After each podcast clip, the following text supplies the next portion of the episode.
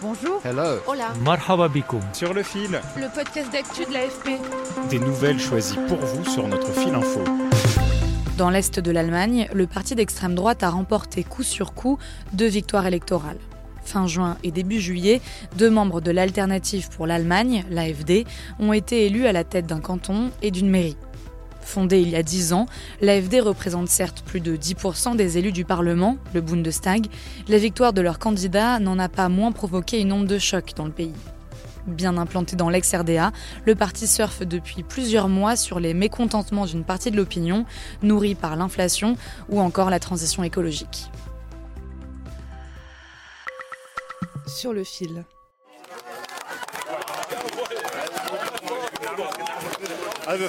La campagne électorale dans le district de Zonnberg a été marquée par une grande victoire ce soir. La météo politique a brillé sur le Reichstag et cette lumière illuminera tout le pays.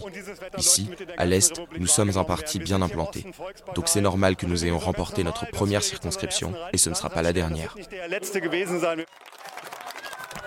Comme vous l'entendez, Björn Höcke, chef de l'AFD en Thuringe, une région au sud de Berlin, a de l'espoir pour son parti. Et effectivement, il est surtout bien implanté dans les régions de l'Est de l'Allemagne, dont trois renouvelleront l'année prochaine leur Parlement lors d'élections régionales. J'ai demandé à Elisa Gudin-Steinmann, maître de conférences en histoire contemporaine et civilisation allemande à la Sorbonne Nouvelle, de nous expliquer pourquoi les habitants de l'ex-RDA sont particulièrement sensibles au discours de l'extrême droite.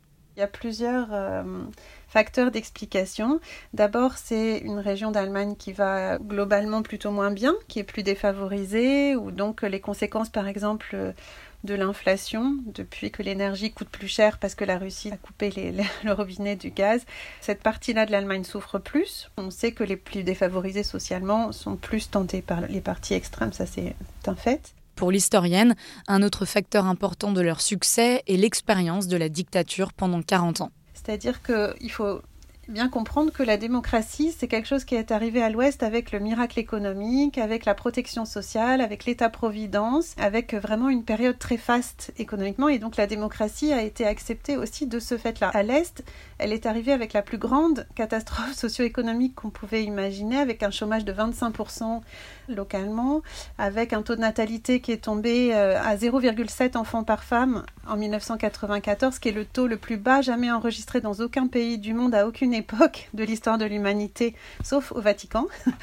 Ça en dit très long sur les difficultés énormes sur le plan économique, l'impossibilité à se projeter dans la parentalité, dans l'avenir. Et la démocratie, elle est arrivée dans ce contexte-là. Donc évidemment qu'on n'a pas la même adhésion à la démocratie.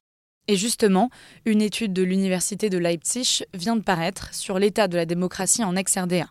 30% des personnes interrogées estiment que, je cite, dans certaines circonstances, une dictature peut être le meilleur régime dans l'intérêt de la nation, et 33% sont d'avis que l'Allemagne a besoin d'un guide, d'un Führer, afin de la diriger d'une main forte pour le bien de tous. Ça fait un peu froid dans le dos quand on lit les chiffres, mais je pense qu'il faut regarder ce qu'il y a derrière en fait les chiffres. C'est-à-dire que le sentiment de, vouloir un, seul parti ou un homme fort, et, c'était avec le mot Führer en plus, donc qui est vraiment très connoté historiquement, mais malgré tout il y a quand même beaucoup de gens qui disent que c'est ça qui manque à l'Allemagne. Je pense qu'en fait, ça reflète surtout le sentiment d'un manque de protection, en fait. Beaucoup de gens le cherchent à tort dans l'autoritarisme, avec l'idée que la démocratie n'a pas su les protéger, les protéger du chômage, les protéger de l'inflation, depuis la crise énergétique, enfin les protéger de tout ce qui crée des angoisses existentielles. L'AFD se veut justement le porte-parole de ces laissés pour compte. En 2019, 57% des habitants de l'ex-RDA avaient le sentiment d'être des habitants de seconde zone. Mais il y a aussi des succès à l'ouest, qu'on a tendance du coup un peu à oublier en faisant comme si l'AFD était un phénomène est-allemand. Et c'est pas vrai. Il y, a, aussi des succès à, l'ouest, il y a aussi euh, un certain écho pour ces idées anti antidémocratiques, ces idées pour, pour l'islamophobie, pour le racisme à l'ouest, ça existe aussi. En Bavière, où des élections régionales auront lieu début octobre, l'AFD est crédité de 12%, soit deux points de plus qu'au dernier scrutin en 2018. En Rhénanie du Nord-Westphalie, le land le plus peuplé du pays, il est donné à 15%, trois fois plus qu'au régional de 2022. Pour la politologue Jeannette Zus, il y a des sujets clivants qui touchent toute l'Allemagne, y compris la transition écologique qui pour certains va nuire à sa puissance industrielle. Il y a des sujets qui, qui, valent pour toute l'Allemagne, notamment la crise énergétique, le modèle économique allemand remis en question, et c'est notamment dans les Länder du, Sud, qui sont très riches aussi, que, ça, se voit. Donc euh, il y a vraiment cette crainte d'un déclin potentiel qui a été, il faut le, rappeler aussi, euh, ravivé par une partie de l'opposition qu'on allait faire face à une désindustrialisation allemande massive. C'était par exemple dit de la part de la gauche, tout comme de la part de la CDU. La CDU, le parti chrétien-démocrate incarné par Angela Merkel, a pris un virage à droite depuis son départ. À titre d'exemple, Jens Spahn, donc, euh, un, politique euh, très important de la CDU, a parlé euh, de la dictature climatique des Verts. Donc avec ce genre de formulation, on insinue que la transformation et la transition écologique pourraient mener, si elle est réalisée trop rapidement, à un démantèlement du modèle économique allemand. Une idée que l'AFD exploite aussi largement.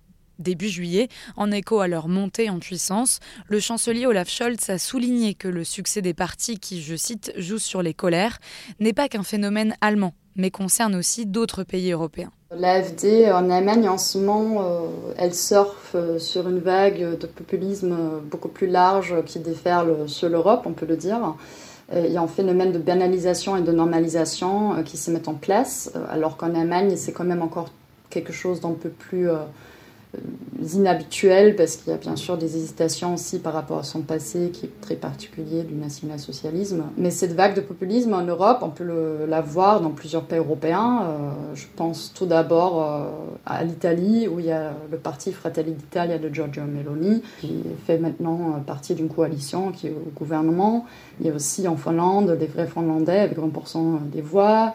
Il y a Vox aussi, le, parti espagnol, qui est plus sur une euh, ligne de populisme agricole. Donc c'est vraiment leur sujet phare. Le 23 juillet, il y a les élections en Espagne et donc il y a cette crainte qui pourrait euh, faire partie du gouvernement. Et les Suèdes démocrates aussi euh, en Suède, qui ne sont pas au gouvernement mais ils le soutiennent. Donc en fait, on fait face aussi à une déstabilisation du système politique de plus en plus palpable. Et puis il y a bien sûr le Rassemblement national en France, pour qui 23% des Français ont voté en 2022 lors de la dernière élection présidentielle. Sur le fil revient demain. Merci de nous avoir écoutés. Je m'appelle Camille Kaufmann et je vous dis à très bientôt.